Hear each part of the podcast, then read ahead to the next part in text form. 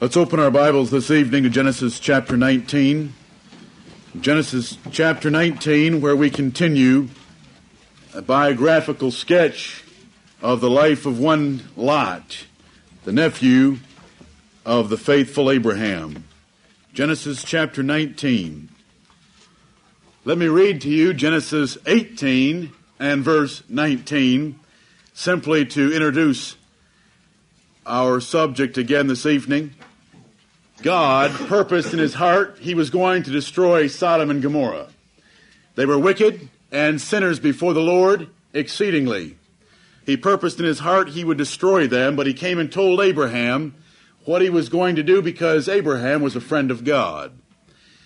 And we read about Abraham and what God thought of him in verse nineteen, where God said, "I know him, that he will command his children and his household after him, and they shall keep the way of the Lord, to do justice and judgment, that the Lord may bring upon Abraham that which he hath spoken of him."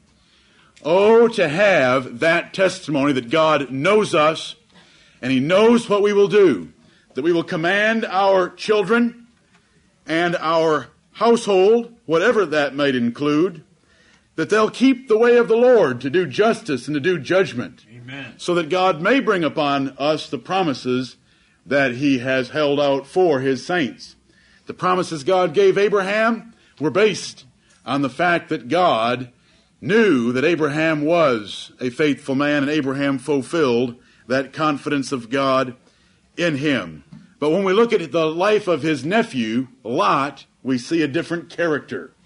Lot was a just man, a righteous man, and a godly man. Second Peter two tells us that. So we must say that, and we must look at the life of Lot with those spectacles on, and yet we can't ignore the fact that he was a weak man. He was a compromising man in distinction from Abraham, his uncle. Let us pray. Heavenly Father, I beg thee, in Jesus' name, for your Holy Spirit to bless the few words that shall be uttered now, that they will bear fruit in the lives of all that are here, the life of the one speaking and the life of those hearing, and all those that may ever hear this message. O Lord, I ask it in Jesus' name, for his honor and glory and the salvation of the saints here. Bless us to that end, that this word might bear fruit, through Jesus Christ our Lord. Amen. Amen. We looked at the beginning of Lot. The first chapter in the life of Lot is the beginning, when he chose to separate from the company of faithful Abraham, leave him, leave the land of promise, and choose the land of prosperity. And we'll all face choices between promise and prosperity, things that God's promised and told us what conditions we ought to fulfill to find those promises, and prosperity.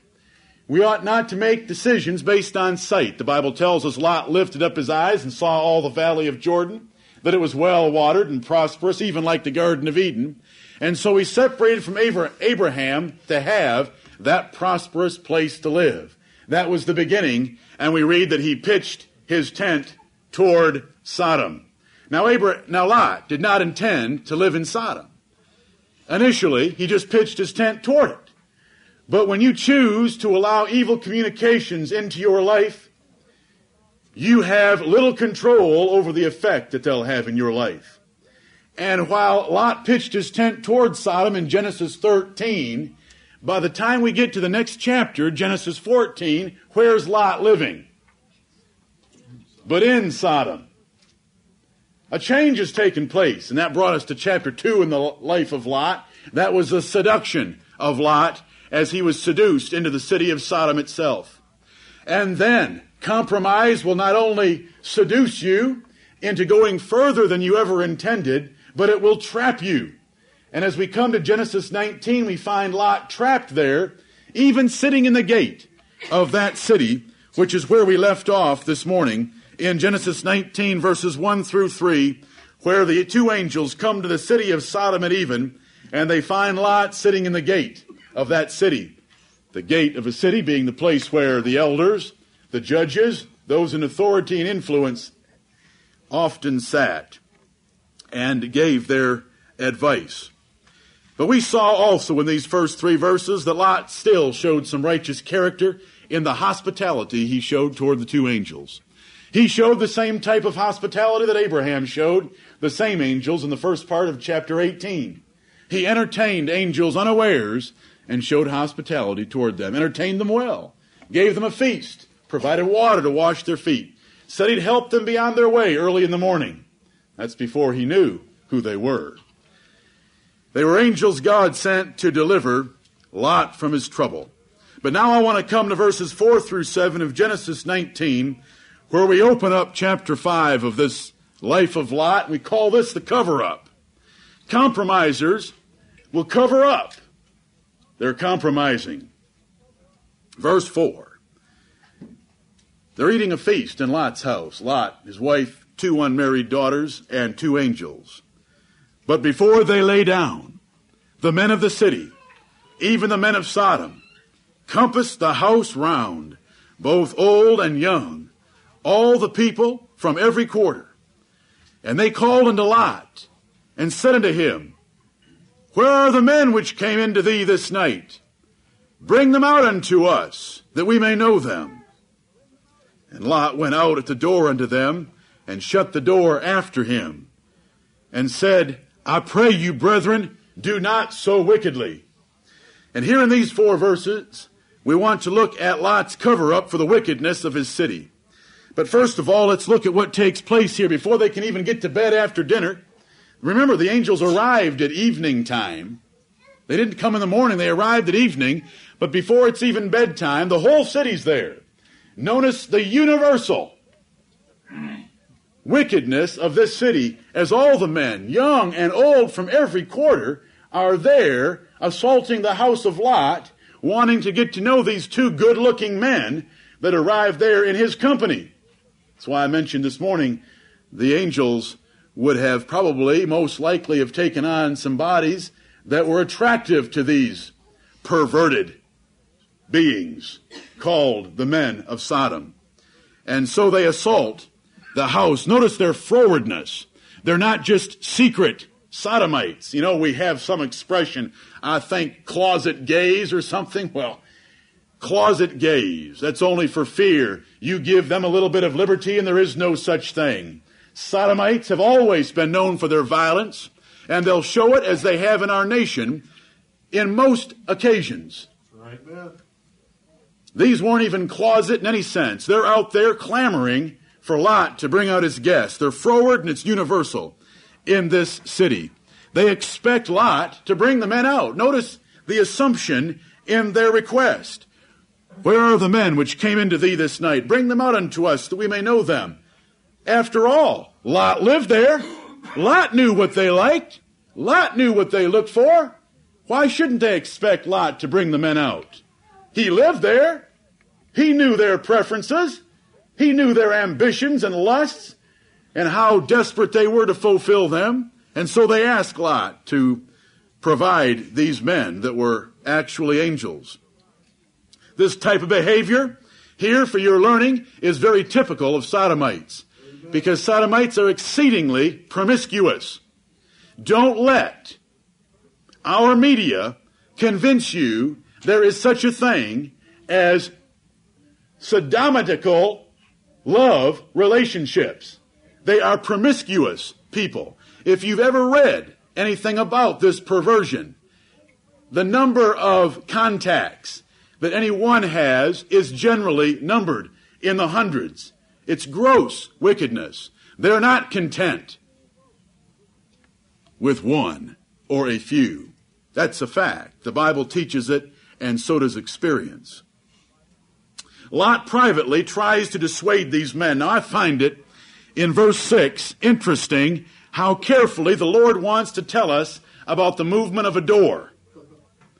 In verse six, Lot went out at the door unto them and shut the door after him. Right. Now, When a compromiser's got himself in trouble and he sees that trouble coming to a head, he's going to try to disguise it, try to cover it. So Lot's out there and he's going to beg the men of his city not to do so toward the guests he has, and he wants to do it in private. I want you to see that from verse six. That's why I call verses four through seven the cover-up of this compromiser. Lot begs them not to do what he already knew by sight and sound they did. The Bible tells us, Second Peter two, I'll remind you again, day by day, Lot's soul was vexed with their righteous conduct as he saw it and as he heard it day by day. He knew what that city was about. But he goes out and begs them because he realizes he's in deep trouble. He's got two guests under his roof. The whole city wants them. And whether at this moment in time he knows they're angels yet or not, we are not told. But he is begging for his guests. He's trying to cover up. He does it in private without the angels. He doesn't bring the angels out there. He doesn't just open the door and holler out. The Bible wants you to know that he stepped outside the door and shut the door behind him in order to talk to this mob. Compromisers will generally try to hide and defend their compromise from others, because compromisers generally have some type of excuse for their sin and for their compromise. The Bible says every way of a man is right in his own eyes. They've got their reasons. You ever ask one or you see one getting into trouble, they'll come up with their excuses as to why they did what they did.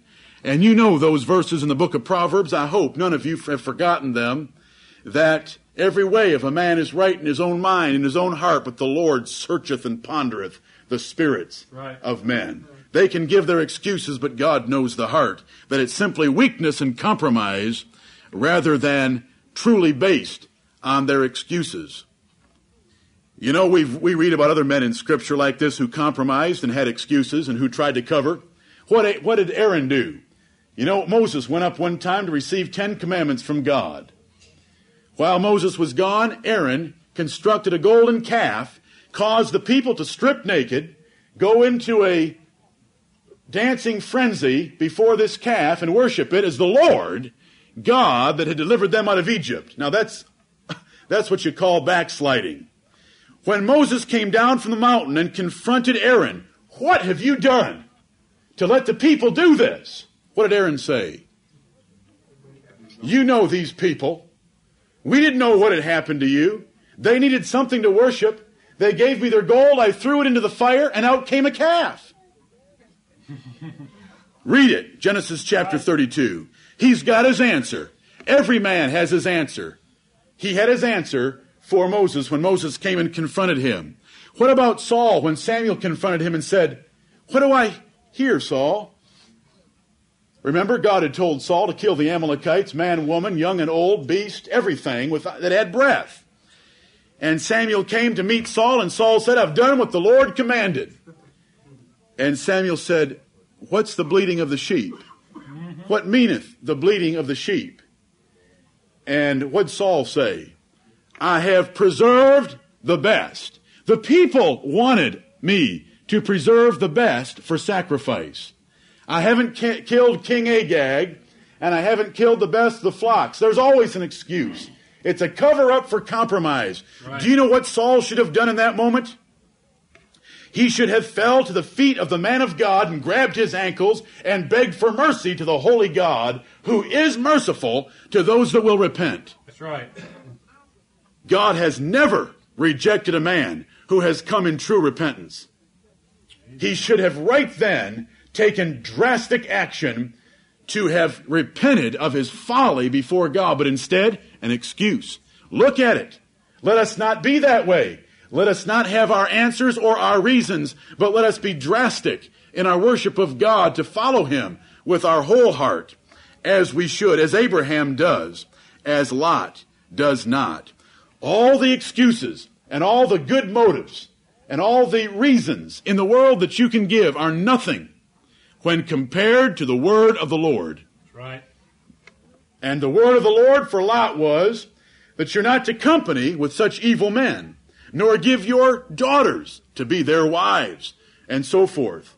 And he had compromised, and here he is, hoping that it doesn't burst into flames right in his own home, where his own guests, whether he knew they were angels or not, would be violated by these perverts. I told you this morning, what's on that back table that was in my briefcase, I did not know that it was there. I'm preaching about Lot and his conflict with the Sodomites of Sodomy, of Sodom, and there on the back table's Bill McCartney and his conflict with the Sodomites of Boulder, Colorado. Well, the Lord has his way. Amen. Let's come to verse eight. This is what we call chapter six, the sacrifice. What's Lot willing to do? Behold now, after begging in verse seven, see, you never have to beg if he wouldn't have been living there. If he'd have gone with Abraham, there wouldn't be any begging or fear of what, of what's about to happen. And now he's faced with, if my begging won't work, I better offer them something.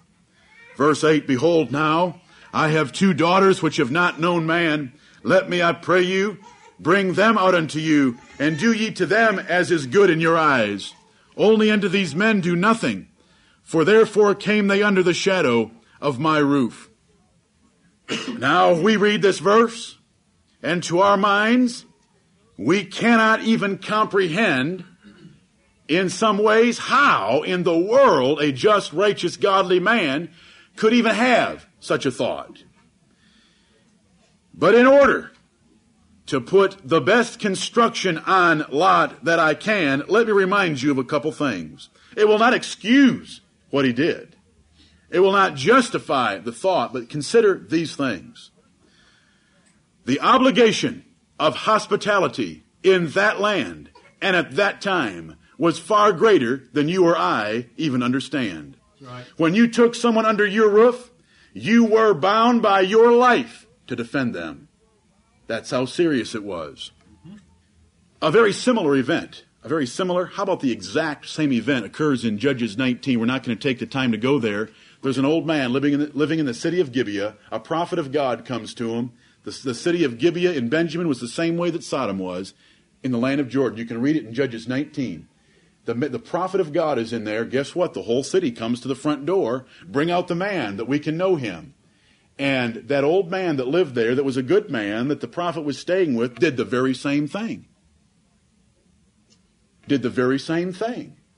Now, I'm not looking at that and saying it's the right thing, and I'm not going to conclude that for, for any reason. However, I want to put the best construction on this weak man, on what reasoning he might have had to even offer such a sacrifice. Perhaps he valued the men that were inside more highly than the women. Listen, we don't have the mindset of the Old Testament. In the Old Testament, a woman very willingly, cheerfully, would give her handmaid to her husband in order to have children by another woman.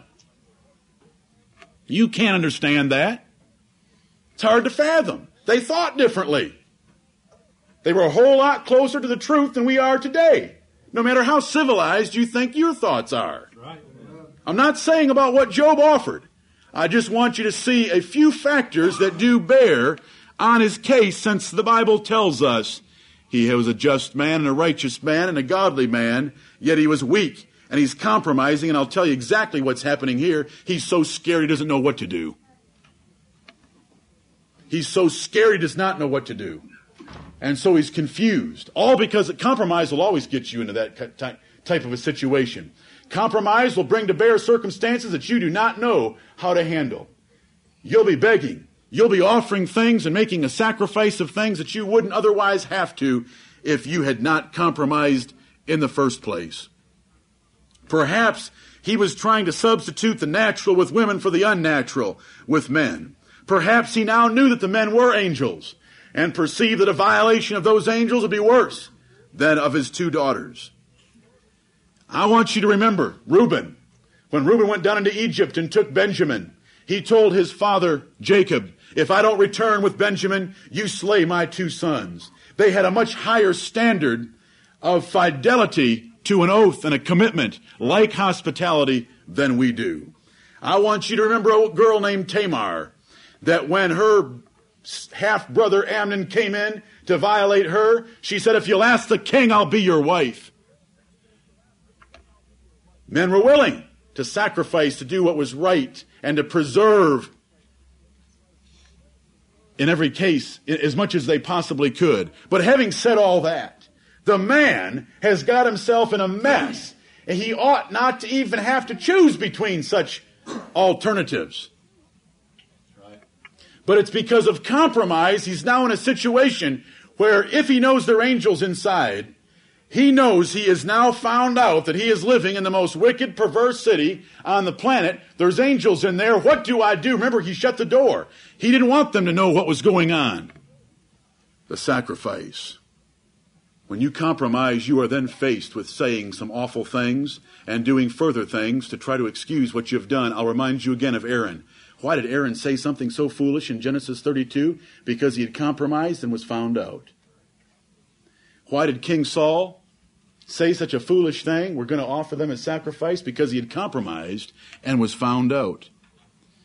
Compromise and fear, causing vexation of soul, which that man had, can lead to great confusion in leadership. There's a leader who did not know what to do and offered something he ought not to have offered and was, was choosing between two evils. Either these men get abused in my house that he, he may or may not have known they were angels, or my daughters are abused. It's all, I mean, which one do you choose? He wouldn't have had to choose between either of them if he had been faithful and strong and courageous and followed Abraham. Right. Let's come to verse nine. There's more social studies in verses, in verse nine than you'll get in ten hours of reading any modern source. Right. You want some social studies? And they said, stand back. And they said again, this one fellow came into sojourn, and he will needs be a judge. Now will we deal worse with thee than with them. And they pressed sore upon the man, even Lot, and came near to break the door. But the men put forth their hand and pulled Lot into the house to them and shut to the door. And they smote the men that were at the door of the house with blindness, both small and great, so that they wearied themselves to find the door. Verses nine through eleven are chapter seven of the life of Lot. We call it the true colors. The true colors. When a man who compromises finally tries to take a little stand, he's going to find out how friendly and decent and loving and tolerable his neighbors were. How did Lot take his little stand? He said, I pray you, brethren, do not so wickedly. Do not so wickedly. At least he said something back there in verse seven. But when you try to rebuke abominable perversions like this, you will bring upon yourself their true colors. These people in our society claim to be the most loving. Read how they attack Bill McCartney. They accuse Bill McCartney of being a hater of men, a hate monger. They claim to be the lovers. They claim to be the tolerable ones. We tolerate someone who wants to choose an alternative lifestyle. You say one thing about their perversion being perverse, or one thing about a God that has absolute laws for the government of men, and you will find out they are always the most intolerant, hate-filled beings on the planet. That's right. Lot lived among them. All he said was, I pray that you'll not do so wickedly. He offered them his two daughters. I mean, for whatever reason he did that, he offered them his two daughters. Do you know their reaction? Stand back. This one man came in here and now he thinks he's going to judge us. Those words are exactly what Bill McCartney is facing. Who does Bill McCartney think? Is he, does he think he's our judge? Is it, I ask you, those of you who've read that, is that not precisely what's happening to Bill McCartney in Boulder, Colorado? All he said was that sodomy was an abomination to God. That's all he said. Could have said a whole lot more and been very scriptural. All he said was that it's an abomination to God. Read what they've said about him. Who does he think he is, our judge? They're tolerant as long as you're pursuing some deviant lifestyle. That's right.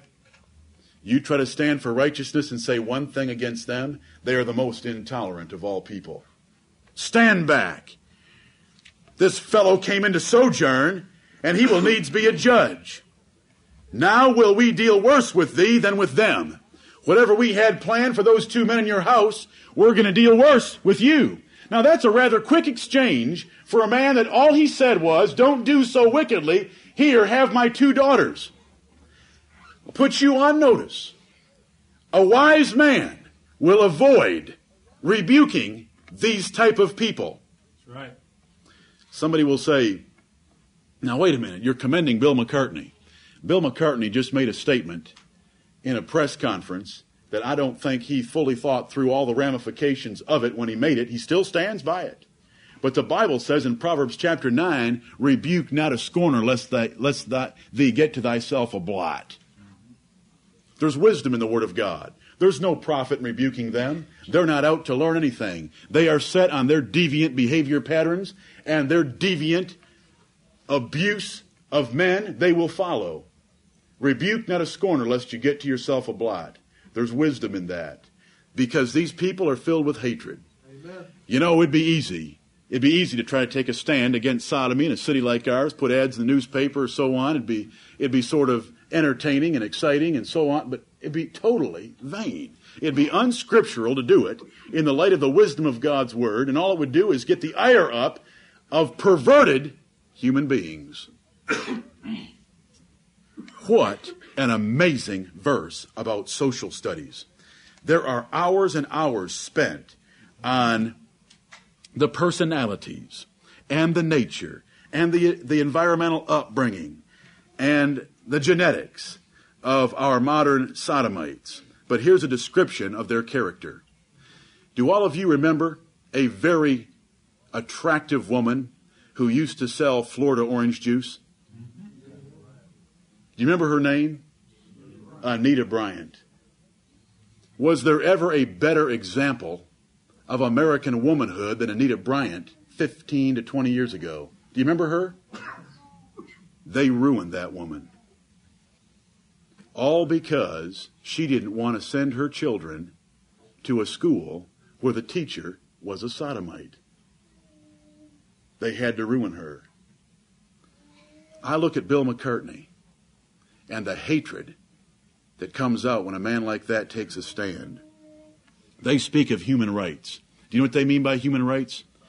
We can do anything we want, and no one has a right to tell us that we're doing anything wrong. Mm-hmm. They never give God's people the right to say anything from God's Word. Never. That's not included in their list of human rights.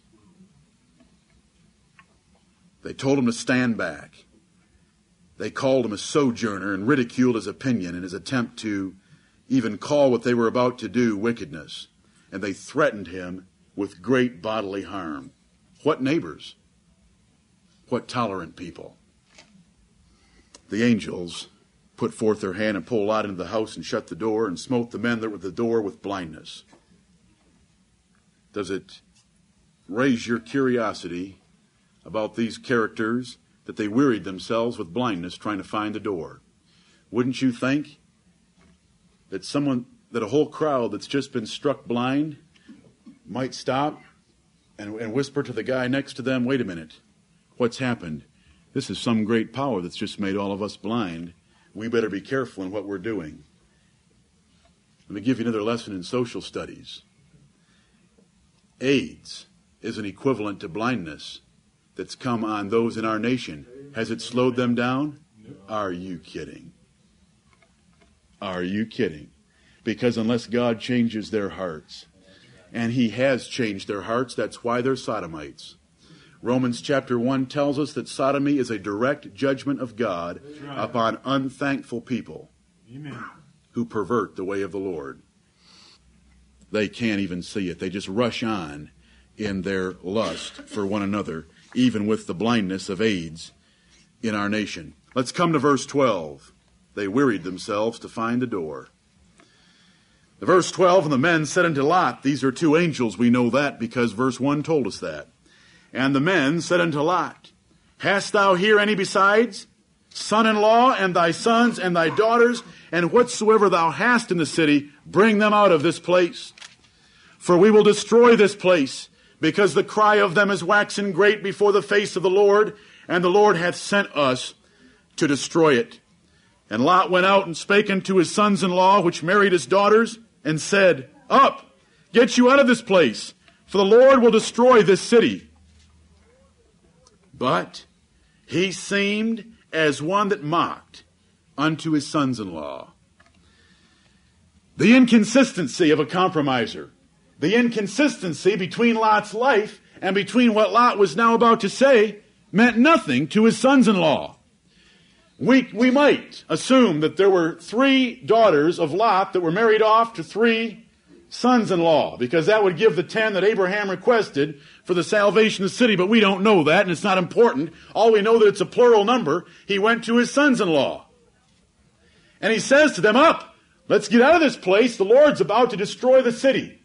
And he seemed to them as one telling a story, a joke, just mocking. They didn't believe that because of his life. A compromiser. A compromiser like Lot, who has not shown a fear of God, who has not ever made drastic changes before, who's never stood firm on things, but weakly gave in to his impulses to take the valley of Jordan, to pitch toward Sodom, to move into Sodom, to sit in the gate of Sodom, to allow his daughters to be married to them. A man who's done all those things, when he finally does speak up, guess what? Nobody believes him. They can't believe he could be serious. This guy's never shown us any concern before. He's always told us that he worshiped the God of Abraham and that he was sure God would take care of him in this place. We don't have to conclude that Lot never said anything about God, the God of Abraham. He just said that God must have allowed him to be there. So when he finally does say, the Lord will destroy this city, it just seemed like he was telling a story. He was just mocking. There was no seriousness in his words. It didn't mean anything to them. He had never shown any real conviction before. Real conviction requires drastic action.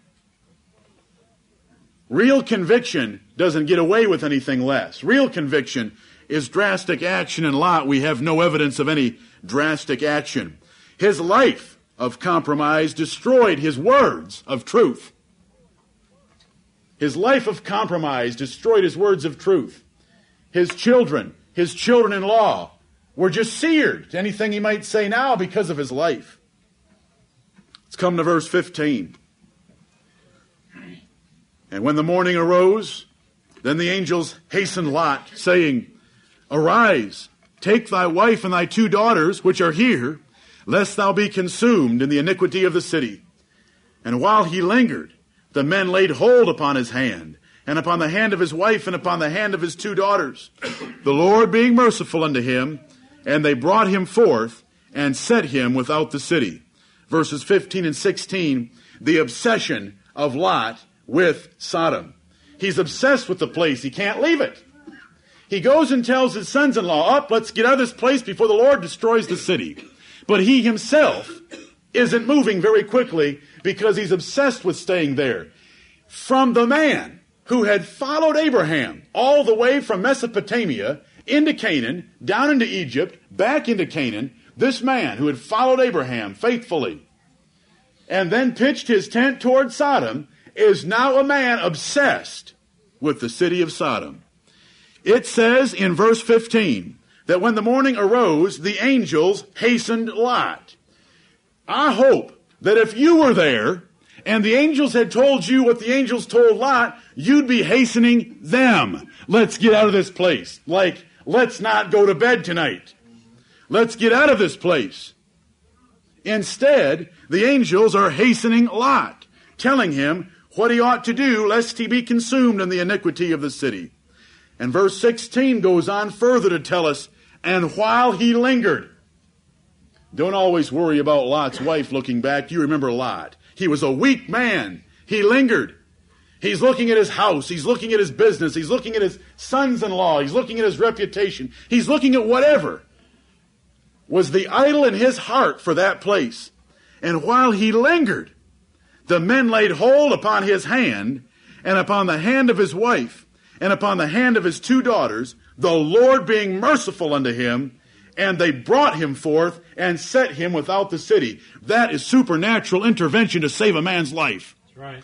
But do you know what? We don't always have God around to take us by the hand and lead us out of trouble. That's right. In this case, God did it. And I'll tell you, God did not do it for Lot. We'll read it.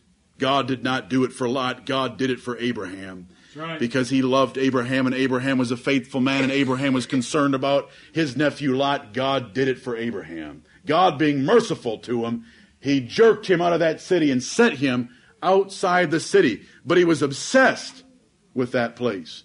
He lingered, and the men had to drag him out of the city of Sodom, the Lord being merciful toward him. But we don't always have that luxury. That's why I say tonight, if you know something in your life that God has said, arise and leave it, arise and leave it, God may not take you by the hand like a child and take you away from it. Because God will not deliver Lot. Before we even get through with this chapter, there'll be times where God does not come in and take Lot by the hand to deliver him. Let us not tempt the Lord by presuming upon mercy. Jesus said, thou shalt not tempt the Lord thy God. Right. Don't ever think that you can engage in compromise and that God in mercy will deliver you from the consequences of it. That's presuming on the mercy of God, and that mercy will run out when men presume upon it. And I want to tell you this before we even open the chapter, the next chapter in the life of Lot. Lot saw this mercy. Lot felt this mercy as the angels took him by the hand and pulled him out of the city, and he presumed on it to his destruction, as we'll see. I want you to notice, though, the pitching of the tent toward Sodom has become an obsession. How? By pitching the tent toward Sodom.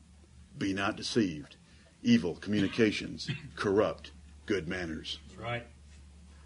Pitched them toward, dwelt in, sat in the gate, now lingering in the face of a severe warning from a holy God that's about to burn the place up.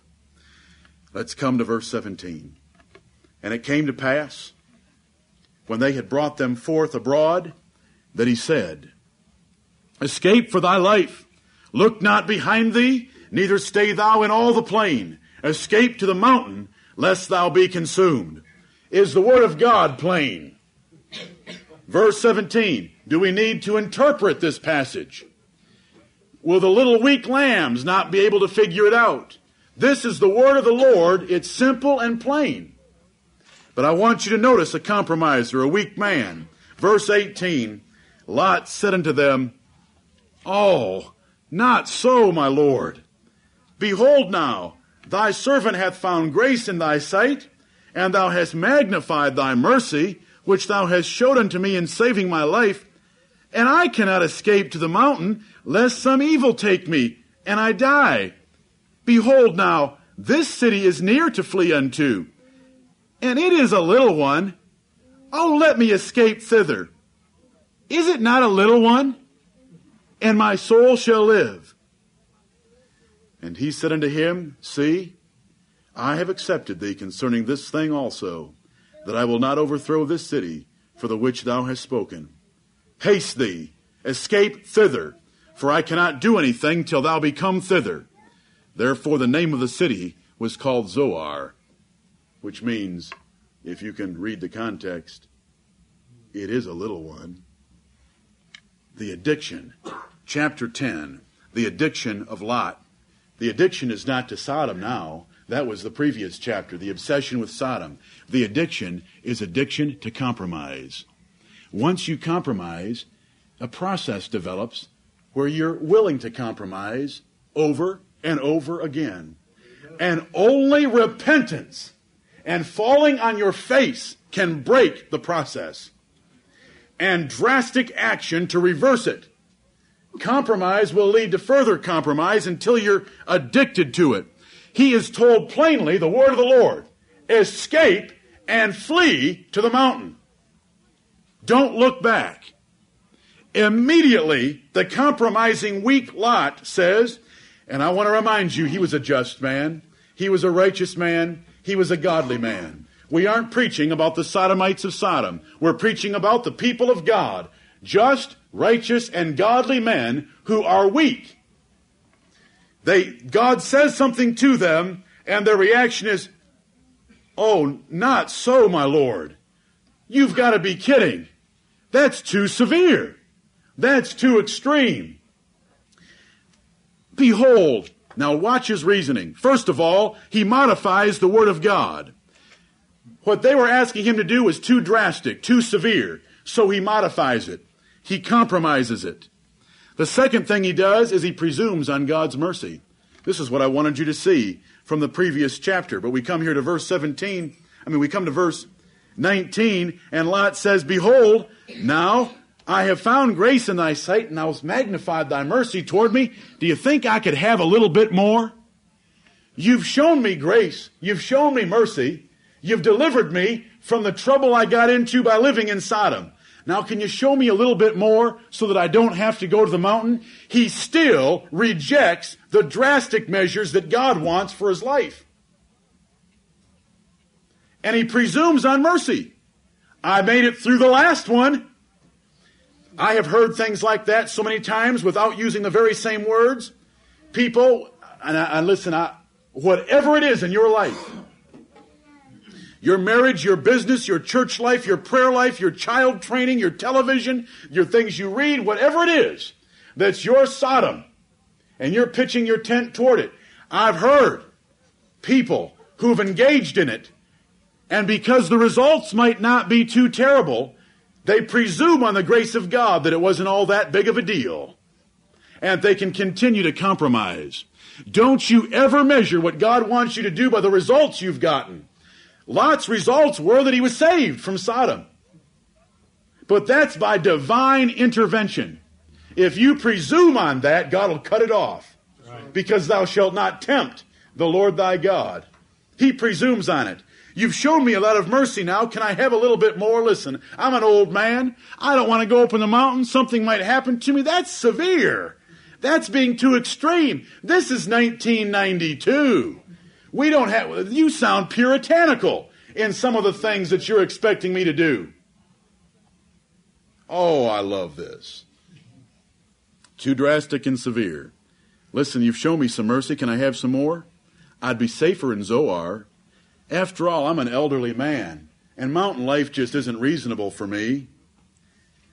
Surely this little town's not too bad. It's just a little one. It's just a little one. Don't you like the way that that's repeated there in parentheses for us to realize that Lot's just pleading like a baby? He's just a little weak. Here's this little weak man just down begging. It's just a little one, and it's nearby. It's convenient. I want you to see all those ways of reasoning that Lot uses to modify the Word of God and compromise it. What did God say? See, I have accepted thee. You know what I want to say about our God?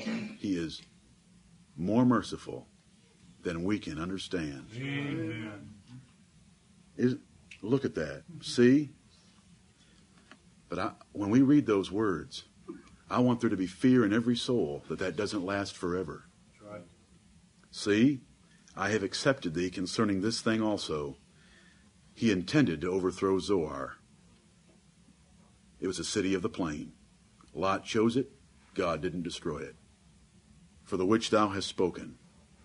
Haste thee, escape thither. Do you know what the word thither means? I mean, when was the last time you used it in a sentence? Escape thither. Escape there. You asked for it, I'll let you escape there. Escape thither, for I cannot do anything till thou be come thither.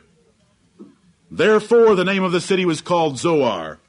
Now the word of the Lord has changed. God, in mercy, has given Lot another lease on his compromising.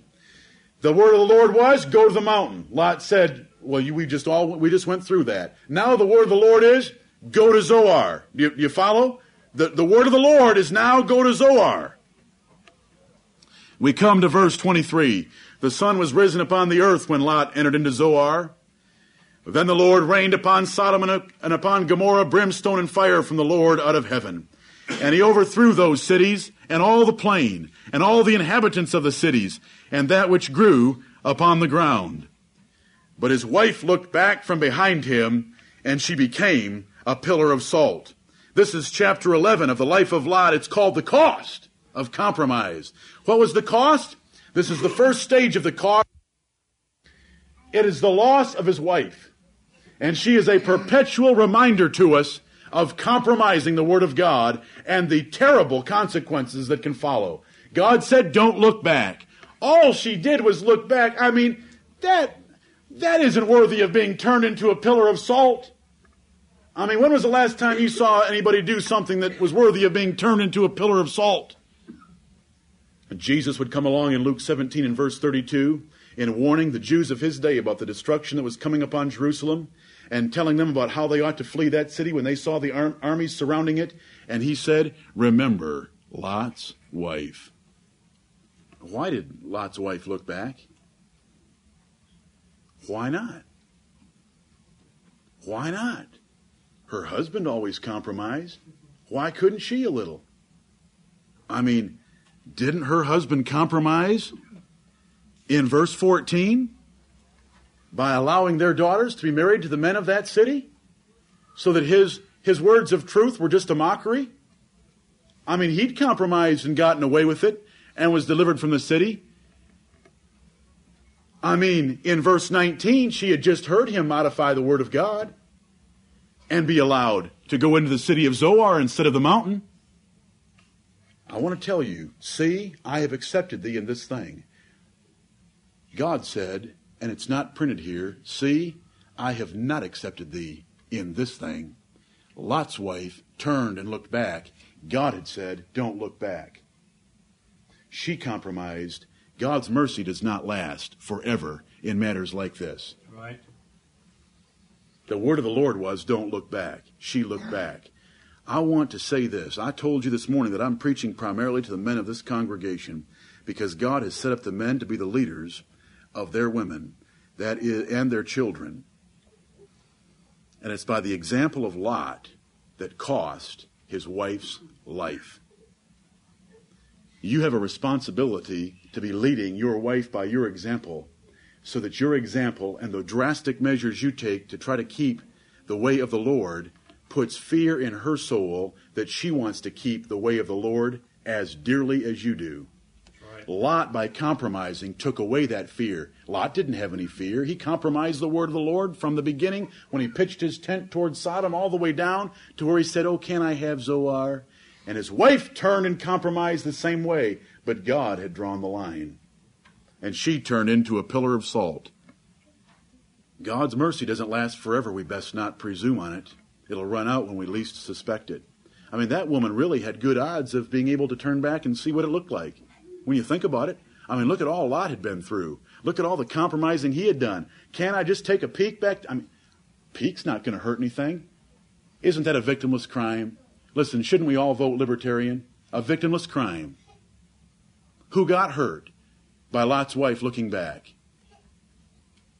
Do all of you know what I mean when I say victimless crime? I used to vote libertarian years ago because economically they're the soundest people running for office in our nation. But when it comes to moral issues, they're the most perverse. That's right. Because they ignore any moral absolutes. Victimless crime. I want you to think about it. What did she do to hurt anyone? I mean, after all, Lot had hurt their whole family. What was she going to do just by taking a peek? God's word would be violated. God had said, don't look. He may be merciful and allow you to get away with it once. He may allow you to compromise twice, but at some point he will draw a line and you'll be a pillar of salt. You lose. That's right. Don't play the game of compromise. Verse twenty-seven, Abraham got up early in the morning to the place where he stood before the Lord. And he looked toward Sodom and Gomorrah and toward all the land of the plain and beheld. And lo, the smoke of the country went up as the smoke of a furnace.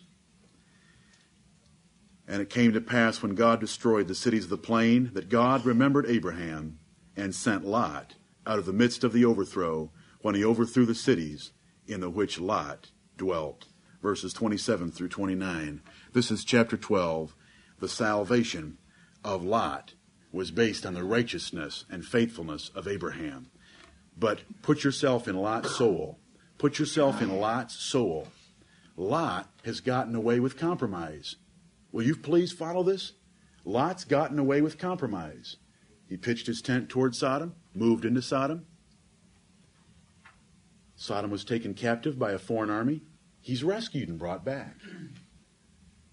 He sits in the gate in Sodom. His daughters marry the men of Sodom. God delivers him by dragging him out of the city of Sodom. He asks for the city of Zoar. God says, I'll not destroy it. You can go live there. I'll change my word about going to the mountain. From Lot's perspective, inside Lot, look at how God's always taken care of me. I guess God doesn't really care all that much about me being too precise as long as I'm close and as long as I've got some character left. God must be allowing me to make some of these little changes. I know I'm vexed in my soul over the things I'm seeing and hearing, but God's with me. From Lot's perspective, that's what he saw. Those blessings that came on Lot were for Abraham's faithfulness. Lot is being totally deceived as to the basis of his preservation, so that he presumes on mercy, and he presumes on mercy again, and he presume, presumes on mercy again until the mercy runs out, because the mercy was coming via Abraham. I want you to notice that in verse twenty-nine it says, when God did destroy the cities of the plain, that God remembered Abraham. It doesn't say God remembered Lot. God remembered Abraham. Amen. And sent Lot out because of that remembrance of Abraham. And I want you to notice here just a little, a, a little point. It says in verse twenty-seven that Abraham got up in the morning and stood in the same place where he had talked to God and looked toward Sodom and Gomorrah in verse twenty-seven. And in that spot, he saw the cities burning up as a blast furnace. Have you ever seen a, I mean, a furnace, fast and furious? You've seen the smoke go up in a furnace where all the flues are wide open and it's being fed air just as fast as it can burn it. You choke down a damper in a fireplace or something and the sparks go sideways, back and forth. It's a confused fire because it's not getting enough oxygen, but a furnace. You've seen a bonfire out in your backyard or something where the, the sparks are just flying skyward because of the great heat and the abundance of fuel and oxygen. That's what Abraham saw. Just a furnace burning up over there. But he stood in the place where he had talked with God. And even though there weren't ten brethren, and even though the city wasn't spared, look what happens to a faithful man. Can you... Where did Lot deserve to go up in the city? That's right. He didn't even want to leave the place when he was told God's going to destroy it for its wickedness. He wanted to stay. They had to drag him out. He was saved because of Abraham. The salvation... Should Lot presume that God had more mercy for him after this point? Hmm. Should he have even presumed this far that God had mercy for him? The mercy was through Abraham. We come to verse thirty. And Lot went up out of Zoar and dwelt in the mountain, and his two daughters with him, for he feared to dwell in Zoar, and he dwelt in a cave, he and his two daughters. This is chapter thirteen. I call it the reaction. The reaction of a compromiser. Now what does he do? This is... What does a compromiser do? He's in deep trouble. He sees the judgment of God falling around him. He still takes things into his own hands and thinks he's going to preserve himself by going to the mountain now. But now, what is the word of the Lord? Zoar. Stay in Zoar. Can I remind you of anybody else that reacted like this? What happened to Israel when Moses heard the report of the ten spies that said the land was too hard to take, and the two spies that said they could take it? Didn't God come down and tell Moses to tell the people of Israel, I have sworn against you, you will not enter into that land. You will wander in this wilderness for forty years, and every one of you shall die. When they heard that judgment, what'd they do? They girded on their swords. They went up to the top of a mountain and said, let's take the land. Where was Moses? He stayed in the camp. What happened to them? They were destroyed by the Canaanites and the Amalekites that fought them there. It was too late. King Saul, in trying to be a great king, compromised, compromised, and showed his zeal in the wrong area. Do you know where King Saul showed his zeal? Trying to be a good king? Instead of doing what God said, do you know what he did? Do you remember the people called the Gibeonites that Joshua had made a covenant with? When they came into the land of Canaan, the Gibeonites lived right there near Jericho. They put on old clothes, got some moldy bread, came to Joshua and said, we've traveled a great distance. Would you have mercy on us and make a covenant with our people that you not destroy us? Joshua said, okay, we'll do that. And they lived right next door. They were people that God had said, you better destroy. King Saul comes along four hundred fifty years later, and the Gibeonites live among the Israelites. They're their wood bearers. I mean, Joshua didn't let them get away totally. He said, fine, I'll not kill you. You'll just bear wood for the Lord our God all the days of your life. What did King Saul do? He killed them all. But what had the leaders of Israel done? They'd made a covenant. Those men will not die. That's misguided zeal. That's a reaction against the fact that God was taking the kingdom away from him. That's right. That isn't how you get it back. You fall on your face and look for the word of the Lord to tell you what to do. Not take things into your own hand. Now Lot takes things into his own hand. Severe trouble has come. He has seen horrendous judgment. Destroy the cities of the plain. And instead of staying in Zoar, where God told him to stay, he now runs for the mountain. What God originally said, now doing what God originally said, he rejects what God last said, if you can follow that. And that's what compromisers will do. They're unsure of themselves. They're confused because they've compromised the Word of God so many times. Verses thirty-one through thirty-five describe a sordid case in Scripture of Lot's two daughters making him drunk on two consecutive nights and laying with him to preserve seed for their father. Now, I want to tell you something about this, and if you'll read it carefully and if you'll think, these two daughters did not do this to consume something on base lust. Right. They did not do this for pleasure. They did this for out of honor to their father, out of misguided zeal. They thought there was no longer any man in the land, whatever that meant. Any man their father would let them marry, or whatever that meant. They didn't think there were any more men in the land. Lot was old. There weren't no sons. So they'd help him out, and they knew that he wouldn't voluntarily participate in such a thing, so they made him drunk. I'm putting the best construction out that can possibly be put on it. They didn't repeat the act. The Bible does not tell us about any repeating the act, and it tells us exactly what their motive was. I'm not justifying it. I'm not exonerating it. It was a terrible thing. But after all, can you expect them to see any clearer than the way they saw in that cave when their dad never saw things clearly? That's right. They had the mess of a vexed soul. Honor their father. Is there anyone left in the earth? We'll take it into our own hands and solve it. What had Lot done over and over? The land's prosperous.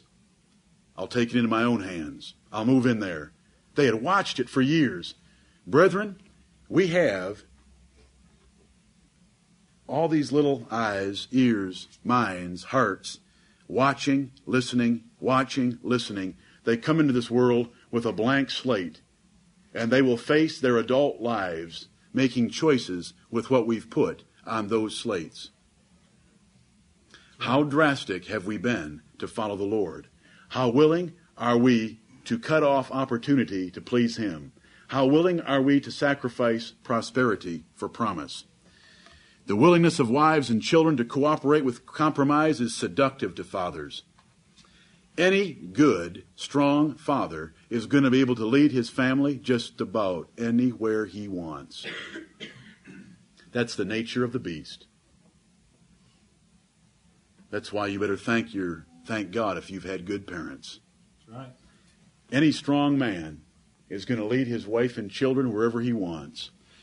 Children do not come into this world with opinions formed strong enough to be able to resist a father. Wives, in their willingness to have a friendly, loving, peaceful relationship, will generally follow their husbands. It's a rare woman who will stand up and defeat a husband who wants to do something wrong. Do you know how many there are in the Word of God? Abigail, First Samuel twenty-five. That's right. Very difficult thing to do. So a father, when he's compromising, has all these enthusiastic followers generally. They'll rush right along behind him. And do you know what that does to a father who's compromising? Gives him a good feeling. His family's with him. His family's with him. I'm speaking to you plainly. His family's with him. The lack of resistance and rebuke by his children and his wife, who are intimidated to do so to a true father, make that little voice in his conscience that's vexing his soul to be not very loud. and he's able to squash it. The initial agreement that the family finds in fleshly pleasure, whatever that might be, is quite attractive. Do you know what? As the family decides to compromise in some area, they find immediate pleasure in it. Moses tells us in Hebrews eleven, the pleasures of sin for a season. That's right. The family finds immediate pleasure in it to some degree. Now, I'm not saying it's impossible for a child to stand up and resist their parents when the parents are compromising, but it's a hard thing to do. Right. It's a rare thing that happens.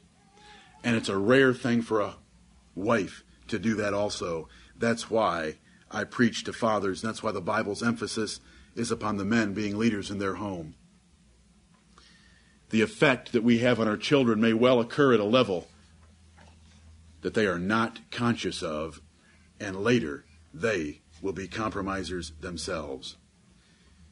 Putting the best construction on the act of Lot's daughters in verses thirty-one through thirty-five, putting the best construction on it we possibly can, they still lacked in faith. No, do you realize there's never confidence in God? Not one time in here can God deliver us. Why didn't? Why wasn't Lot on his knees in Zoar asking for God to save him in that city? Why weren't the daughters trusting God to provide men or seed for their father in the cave? No trust in God. He had disappeared. The natural means is the thing to do. They reasoned from necessity. Mm-hmm. They were hopeless of the future just because Sodom was gone. We come to verses thirty-six through thirty-eight that tells us, thus were both the daughters of Lot with child by their father. And the firstborn bare a son and called his name Moab, the same as the father of the Moabites unto this day. And the younger she also bare a son and called his name Ben-Ammi, the same as the father of the children of Ammon unto this day. The Moabites and the Ammonites, two of the greatest enemies the people of God ever had. And do you know what they are called in Scripture? The children of Lot. The children of Lot. Do you know what memory there was left of Lot in this world? The Moabites and the Ammonites, called the children of Lot. What about a life? Let's contrast it just briefly. Abraham, a faithful man, the land of promise, the son of promise, the children of Israel. Did he have a numerous seed? Amen. God blessed him abundantly. Wealth, promises, heaven. Did he see Jesus Christ even in the Old Testament? Indeed. What did Lot get? The Bible leaves Lot right there. You can think in your minds that he went to some revival service after this and found true repentance at the throne of God. But the Bible does not tell us that, and we're not going to preach that. We're going to leave Lot right there because it's possible for just, righteous, and godly men to make a ruin of their lives by compromise. And to their memory, if it were not for the grace of God in telling us at least legally and vitally and in some way, Lot was a righteous and just man in Second Peter chapter two. That man was forever a reproach upon Israel. Those nations, every time they went into conflict, guess what they were called? The children of Lot. The children of Lot, a constant thorn in the side of God's people. The ruin, the loss of a wife, the loss of his daughters, if you, if you want to call that a loss, the ruin of his progeny, the loss of his sons-in-law and his other daughters, and ignominy in Scripture. How did it start, brethren? He chose to leave Abraham and pitch his tent toward Sodom. Do you know why I've preached this today? I've preached on devil, the devil and Satan the last couple of weeks. While he is bound from deceiving the nations, he is not bound from deceiving you and deceiving me. That's right. Be sober. Be vigilant. The devil, as a roaring lion, walketh about, seeking whom he may devour, whom resist steadfast in the faith. I hope everyone in here is prepared to make some drastic stands for truth, morality, righteousness, godliness, the Word of God in their families. Anything less than drastic. This is a compromising age we live in. That's right. As long as you're sincere and you're a good neighbor, you, wa- you water your grass and you don't kick your dog, as long as you do those things, you know, everybody thinks you're just wonderful, no matter how you worship God. That is not the word of the Lord. The word of the Lord very precisely defines how we are to live, and we better stand for that, or Lot will be our case. Lot will be our lot in this life. Let's choose the life of Abraham, whom God said, "This man, I know him. He will command his children, his household after him, to keep the way of the Lord." We're young. We're a young congregation. Our children are growing. They are going to face us down. They're going to try to face us down. They're going to face us. Where will we stand? Will we be Abraham's? Will we be Lot's? May the Lord bless the preaching of his word. Amen.